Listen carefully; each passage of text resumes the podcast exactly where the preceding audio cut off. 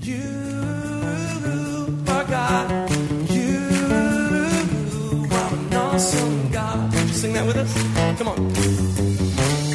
We pray that as you listen to this message, you will be challenged and encouraged through God's Word. Here at Heartsease Family Life Church, it has always been our desire to see people's lives totally impacted and changed. His Word promises to accomplish that. For more information in regards to our church, you can call us at 225 274 1607 or visit us on the web at www.hflc.us. We look forward to hearing from you. Be blessed now as you listen to God's Word.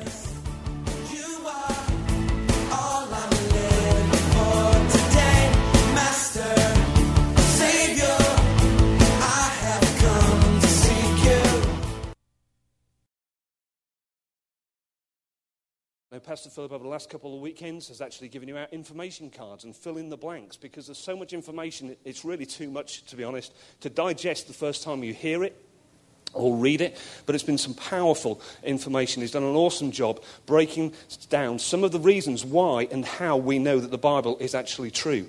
He's spoken about apologetics, which basically they are reasoned arguments that justify the authenticity and the validity of the Bible and therefore, by definition, the authenticity and the validity of God. In other words, we can say, because of apologetics and the in- information that he gave to you on Sunday, we can definitively say the Bible is true and that God is very, very real. We've looked at the fact that there, there is historical proof of the events in the Bible. We've looked at the fact that there is scientific proof of the Bible's truth. And there is story after story after story who, of scientists who have actually gone out to disprove the Bible, who have gone out actively to prove that the Bible is not real. And the only answer that they can come back with is the fact that the Bible is actually truth. There is the consistency of the Bible across the boundaries of time, geography, and the fact that 40 different people penned the words in it. 40 writers, one author. So, hopefully by now, through the teachings in this series, if there was any doubt in your mind about the Bible being true, those doubts are at least starting to be eliminated.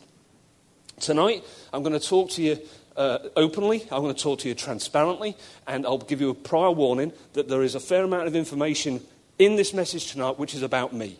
Okay? I'm not making it about me. It just turned out that it is about me. And it's about me because if it's about me, it's about you.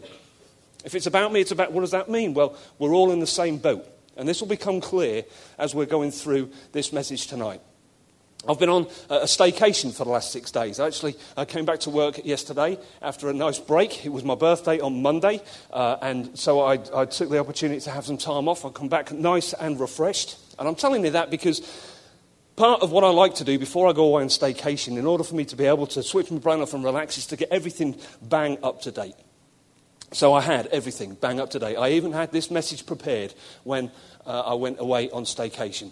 Uh, and the past form is sometimes an indication of the future. Uh, in this instance, that's entirely true. I, I think more or less every time I've stood up here at the pulpit, I've said to you that I had this message in mind and then something completely changed uh, at the last minute. Well, here's a news flash for you. 3.30 in the morning on Monday, my birthday, I woke up in bed with a completely different thing in my brain. Uh, so for an hour and a quarter, I was laying in bed typing out this new message, um, which is completely different from the, from the one that I started with. Okay, so, but I am, as I said, going to be covering some key points in here. But tonight, I'm not going to give you any facts and figures which prove that the Bible is true, because we've already done that to a large degree, and I know Pastor's going to be doing more of that on Sunday.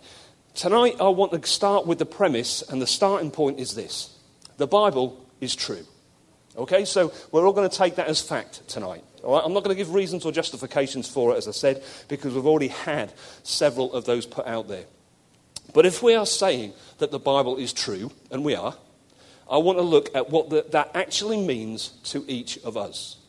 Okay? It's all right, one saying the Bible is true, the Bible, is factual, but what does it actually mean to me? We're proving the Bible is truth for a reason. Okay? That's, that's uh, what's behind it. We're motivated to find that the Bible is true. Why do we need to know that the Bible is true? It goes way beyond proving that the book is a true book. Way beyond that. It has far greater implications to you and to your life. We're not just proving that the book is a true book. The Oxford Dictionary is a true book. The words in it are true, the definitions in it are true. So what? So what? It's a book of words. It's a book of words that are true, but there is no bearing on my life whatsoever unless I'm desperately in need of a definition of a word. In which case, it might improve my life for a couple of seconds. But outside of that, there's no real application to my life. So, saying that we know the Bible is true is an important thing to say. It's a good thing to say, and it's a good thing to believe. But that statement alone does absolutely nothing to change my life. I can even say that I know that the Bible contains instruction for my life. I can admit that, that it has instruction for my life. But again, that statement is true. It does contain instruction for my life. But stating that fact alone doesn't do anything for my life. It's accepting and realizing that it has instruction for my life and then learning and applying that instruction that will make a difference. So if you tell me that you believe the Bible is true, that's one thing. But if you tell me that you believe it's true and it's true for you, that is something entirely different. And that's what we're going to be looking at this evening. The truth is this you don't need to understand something fully to believe it. In fact, if you approach your relationship to God in that way, that you have to understand everything about it before you commit to it, you will never fully commit the way that God wants you to and the way that you need to in order to become all that God created you to be. You will never understand everything in the Bible. You will never understand everything about God. Why? Because you are not supposed to. And here's how I know that Isaiah 55, 8 and 9. My thoughts are nothing like your thoughts, says the Lord. And my ways are far beyond anything you could imagine. For just as the heavens are higher than the earth, so my ways are higher than your ways, and my thoughts higher than your thoughts. Okay, so I am not supposed to understand everything about God, but I am, I am supposed to believe in God anyway. Yes, now you've got it. That's exactly what faith is. It's not understanding everything about God, but it's believing in God anyway. But I want to take it one step further even than that. You don't need to believe in God, you need to believe God. There's a difference between the two. The depth of your faith and trust that you have toward God is not a display of your belief in God, but your belief of Him. Belief in God is just the start. Look at this. James 2:19. You say you have faith, for you believe that there is one God. Good for you. Even the demons believe this, and they tremble in terror. You can believe God exists, but not believe that He is real in your life. And to be honest, that's where far too many Christians are living their lives. And I don't say that statement lightly, I don't say it flippantly, and I don't say that to judge anybody. The day I got saved, I said that before I died, I wanted to witness one person come to know him the way that I'd come to know him, in a radical and a life changing way. And I've seen that now several times, but I'm still looking for the next one, and then the next one, and then the next one. I've had people tell me that they want a relationship with God like I have, as though God has handpicked me for some special treatment. I'm here to tell you that the only difference between me and someone that doesn't believe God as much as I do is the fact that they don't believe God as much as I do. That's the only difference. Now, when I accepted Christ as my Lord and Savior, I didn't do it based on my knowledge of the Bible. I didn't know the Bible. I was 40 years old and I had never owned a Bible. I didn't pray the sinner's prayer because I understood everything about Jesus Christ. At that time, I knew that he was born at Christmas and he died at Easter. That's as much as I knew about Jesus. I did it because of the peace that I saw in Molly and the fact that she told me that I would receive that same peace through his forgiveness and mercy. Now, I surrendered my life to him, accepted him as my Lord and Savior, and I was changed, I was forgiven, and I was set free. Then I started to learn about him. Then I started to learn about him. Then I got myself a Bible. Then I started to come to know him, to know about him. I found out what he had to say about himself, about me, and about why he sent his son to die on the cross for me. But before I learned about him, I already knew him. I trusted him. I had faith and I had trust in him and what it is that he had to say. So you see, now that makes no sense. It makes no sense. It's not logical. And I can't really explain it. But my faith came before the knowledge, which meant that the knowledge was more than just head knowledge. Because of the, knowledge that I had, because I had a relationship, trust, and faith in Him, the knowledge that I gained from the Bible about Him meant more to me. It was about me, what He did for me, what He requires from me. The words in the Bible were not and are not simply words to me, they are God's words. It's a book, but it's not just a book. Is this making sense? The relationship came first, the knowledge came second. I didn't wait to learn about him before I made a commitment. I made the commitment on faith because I knew that he had to offer me what it is that I needed. I believed that he would give me peace. And that's exactly what happened. But it's at that point that I started to learn about him. Now, let me tell you something. We do not at this church put on every experience to give you an hour of feeling warm and safe and happy on the outside. We do it to provide you with the environment and the opportunity to have a life changing encounter on the inside.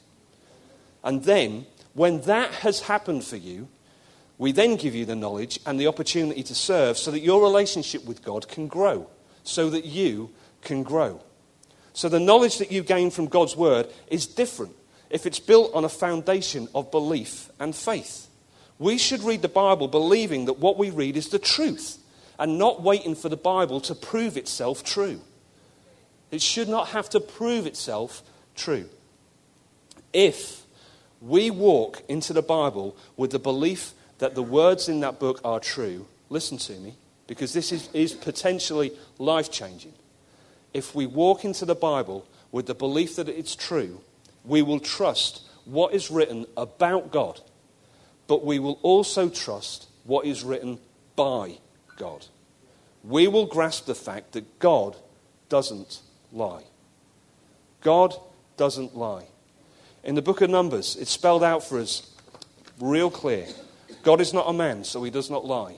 He is not human, so he does not change his mind. Has he ever spoken and failed to act?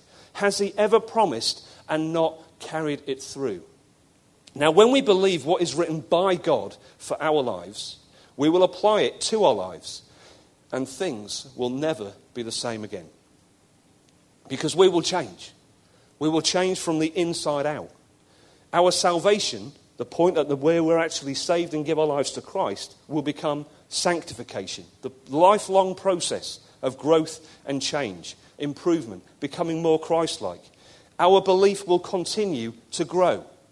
Now, why will our belief continue to grow? If I'm saying that you've got to have belief, give your life, and then learn about Him, that's exactly what I'm saying. But I'm not telling you that your belief when you first commit your life to Jesus Christ is not going to grow. Because your belief will grow. Your belief will grow. Why will your belief grow? Your belief will grow because you, we, will prove the Bible to be true. We will prove God's word to be alive and life giving. We will prove that Jesus saves. We will prove that a life can be transformed by a relationship with Christ. And guess what? If my relationship, if my life is transformed by a relationship with Christ, your life can be transformed by a relationship with Christ. And if your life can be transformed by a relationship with Christ, then so can the life of your next door neighbor, your sister, your dad, your brother, your uncle, the person who sat on the desk next to you at work.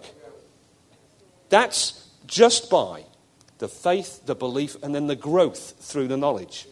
So it's your faith, it's your unquestioning trust, it's your belief in God that comes first. And then your trust in His Word increases. Because if I believe God, I believe what He tells me. And if I believe what He tells me, it changes my life. That's nothing but logic. If I believe it, it will change my life. Let me show you how this works. How transforming a life committed to Jesus Christ can be. Eight years ago, I gave my life to Christ. And here's what has happened since then. I came to America and I married the woman that led me to Christ. We lived in Covington for a year. We attended an awesome church there. I was a stay at home dad for my stepsons, Scotty and Kobe. Had a great time with them. We came back to Baton Rouge, moved into a lovely apartment for a year. We started attending Healing Place Church. I volunteered there, became involved in teaching in the men's Bible studies. We moved to a wonderful house in Azalea Lakes. I got a job selling cars at a dealership on airline. I had a few different jobs in sales, insurance, operations manager at a deaf signing company, a loan company. I met Pastor Philip uh, when we were both coaching uh, for Upward about four years ago. I actually met him here. We're from 20 minutes apart in England, but we never knew each other there. We met here four years ago. I started working here one day a week, starting at the welcome team and helping out around the place. Then two days, took over the finances. Then full time, we had a wonderful son, Elijah. I was ordained as a pastor last March. We moved into a wonderful home in Prairieville. Life is wonderful. God is good. You see how blessed I am? See what happens when you give your life to Christ and you are obedient? Your life is perfect without a single challenge, and everything is wonderful and rosy and perfect. Is that not right? Is that not what happens? Now, you know, there are people on the outside looking in that think that that is exactly how life is for someone that surrenders their life to Christ, or at least how it should be. And let me tell you something else. For some reason, they believe that anyone in full time ministry has got some golden ticket to a perfect, trouble free life with no issues, no trials, no temptations or grief. And don't you dare not have a smile on your face, Pastor. Okay? Because why? Because my life is perfect. Because I gave my life to Christ eight years ago. Now, stay with me here because there's an important point that I'm about to make to you. Everything I told you about my life there is completely true, but it's not the complete truth. Here's a few things that I missed out over the last eight years. I came to America and I proposed to Molly, and she said yes. But I then had to spend a year flying backwards and forwards to England because of the visa laws. Five or six trips. Cost me in total $15,000. All my savings gone, plus some besides. I was a stay at home dad, but I was a stay at home dad because I wasn't allowed to work because I didn't have a green card, so we were broke. We came back to Baton Rouge so that Molly didn't have to travel as far to work for her real estate, and we couldn't afford the house that we had in Covington. We've had financial struggles that we always made it out of, but struggles all the same.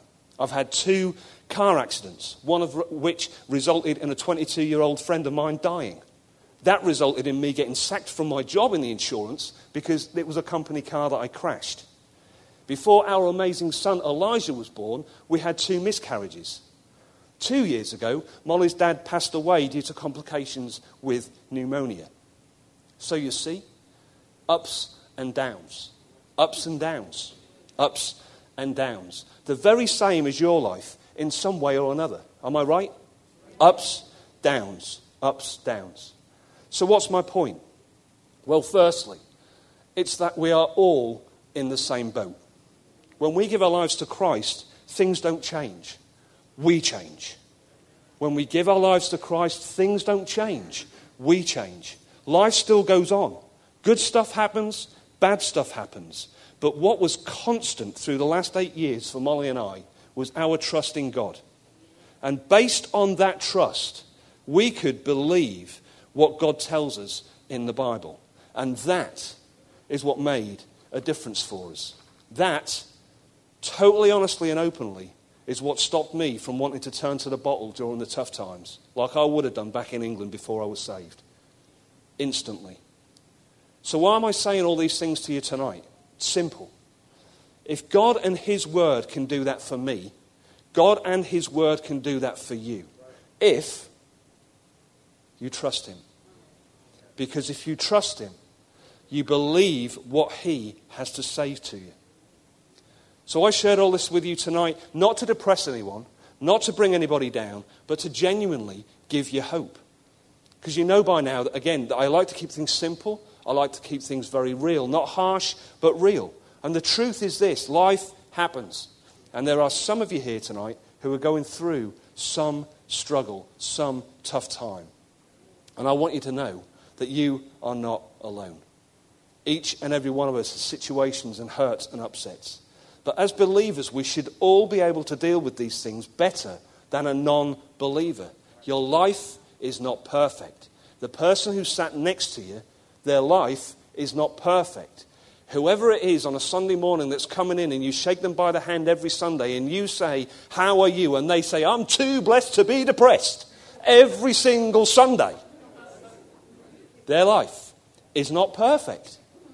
They have issues. Again, not to bring anybody down, but we all need to be transparent. I'm not saying tell everybody your problems, but we all need to understand we all have issues and upsets. But we should deal with them differently. Why? Because we have somewhere to turn. We have someone to turn to. God doesn't promise anywhere in His Word that life is going to be easy or pain free. But He does promise to be there for us during the tough times. Psalm 34 The Lord is close to the brokenhearted, He rescues those whose spirits are crushed. The righteous person faces many troubles, but the Lord comes to the rescue each time. Let me tell you, after that accident when my friend died, I read that scripture every single day, more than once, for six months. That was my absolute crutch. That was, that was, to me, during that time, what a bottle of whiskey would have been when I was in England. It was what my go to, it was my crutch. Because through that, I had to carry on. I had to carry on. I was still a husband, I was still a father, I was still teaching men's Bible study at church. Through that. But I leaned on this scripture, not because of who I am, not because of anything special, but because I'm not anything special. Because I need this as much as you do. It could not be clearer from this scripture. We're going to face many troubles, but the Lord comes to rescue us each time. Now, it's not always in the way that we expect, it's not always as fast as we would like, but each time. What does that? It means every time. It doesn't mean sometimes when He feels like it. It's a promise from God. He will rescue us each time. And I can tell you that in hindsight, in every single situation in my life, in the last eight years of my life, God has always rescued me. So that scripture is powerful. How powerful that scripture is in your life, how applicable it is to your life, is determined by one thing, and that is how much you believe it. How much you believe it. And you need to believe it. Why do you need to believe it? Because we've learned already God doesn't lie. God doesn't lie. Tells me that that scripture is truth, and I can believe it. So, through these tough times, we can lean on the fact that there is a reason for it happening. We oftentimes don't know during it. And sometimes something bad is going to happen to you, and you will never know the reason why. We might never actually find out. And that's okay. Because remember, he says, My ways are far beyond anything you could imagine. My thoughts are not your thoughts. We aren't supposed to understand, and sometimes we're not supposed to even know. But we do know that ultimately God has a plan for us. He has a plan for you. Now, this is an often quoted scripture, Jeremiah 29 11. Some of you could probably quote it by heart. For I know the plans I have for you, says the Lord. They are plans for good and not for disaster, to give you a future and a hope. Again, that scripture is quoted often, but it's just words unless we believe it. And we need to believe it. Why? Because God doesn't lie. Now, again, the ultimate plan for us is for future and a hope, but that doesn't mean there won't be trials along the way. The ultimate end goal, the end story, is a plan of future and a hope. Isaiah 41:10 says, tells us this: "Don't be afraid, for I am with you. Don't be discouraged, for I am your God. I will strengthen you and help you. I will hold you up with my victorious right hand." And here's the truth. There have been times in the last eight years I don't know how I would have made it through without that scripture. Every challenge I have had, I've found a scripture for. Not just as some empty, comforting words, but as genuine words of encouragement, of promise, of reassurance. Let me ask you a question. If you are, you know, on the fence as to whether or not it's true, I want you to imagine that if you are in a situation right now, imagine you are in a situation right now, and you hear these words and you believe these words, don't be afraid, for I am with you. Don't be discouraged, for I am your God. I will strengthen you and help you. I will hold you up with my victorious right hand. How is that not going to get you through? If you believe it. If you believe it. Now, I've got two more scriptures for you that I turn to personally and I lean on when I need them. And hopefully, they're going to encourage someone in here tonight. The first one, again, commonly used, but it's normally the end part of this. It's uh, Isaiah 40, 28 through 31. Have you never heard? Have you never understood? The Lord is the everlasting God, the creator of all the earth. He never grows weak or weary. No one can measure the depths of his understanding. He gives power to the weak and strength to the powerless. Even youths will become weak and tired, and young men will fall in exhaustion. But those who trust in the Lord will find new strength. They will soar high on wings like eagles. They will run and not grow weary. They will walk and not faint. See that in verse 31? Those who trust in the Lord will find new strength. Trust, belief, faith in the Lord. So, the last scripture for you, and this is one of my personal favorites. Let me add this for you. When you give your life to Christ, and you're passionate about Christ, and you believe everything that God is telling you, and you get to that point where you know that the Bible is truth, the more that you believe what He tells you, the more that you grow, and therefore, the more you influence the people around you, the more the enemy will raise his game against you. You will recognize when he comes, sometimes as he's coming, sometimes as it's happening, and sometimes not until after the event. But here's a scripture that you can press into whatever he throws at you.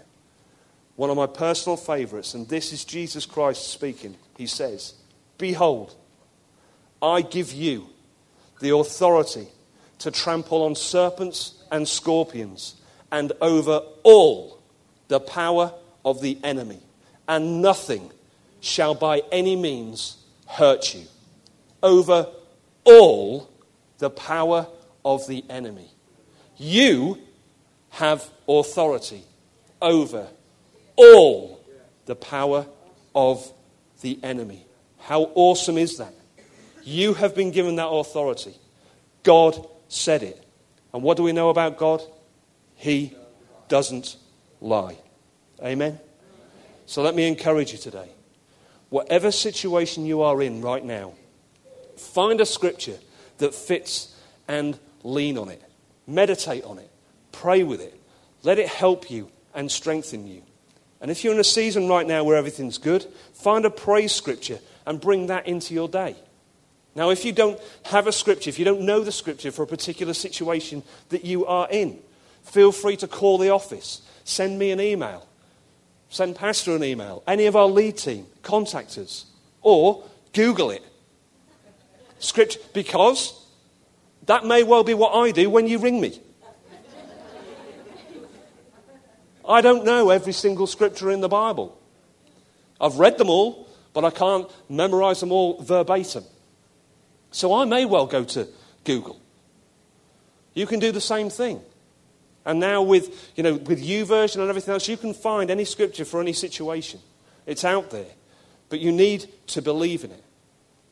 Ultimately, the power that God's word can have in your life is limited only by the amount that you believe it. And if you take nothing else away from tonight, just these three words God doesn't lie. You bow your heads for me? Heavenly Father, Lord God, we love you so much. We thank you for all things. We thank you for who you are. We thank you for your word. And we thank you, Lord, that we can believe everything in the book. Every word, because you cannot lie. You are not human that you would lie, that you can lie. We know we can trust what you speak to us, Lord God. And I pray over every person here, Father.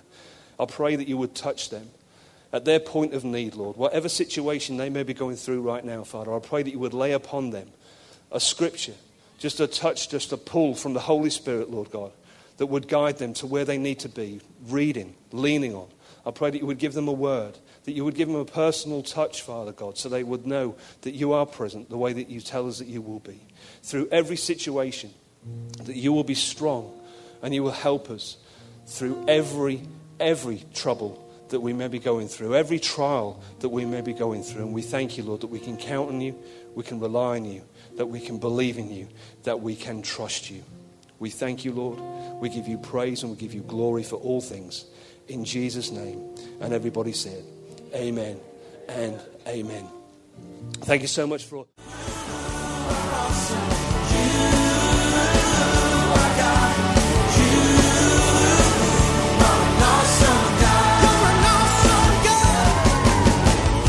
Would like to thank you for listening to this message today.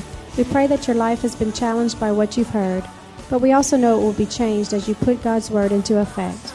At Heartsease Family Life Church, our doors are always open to help.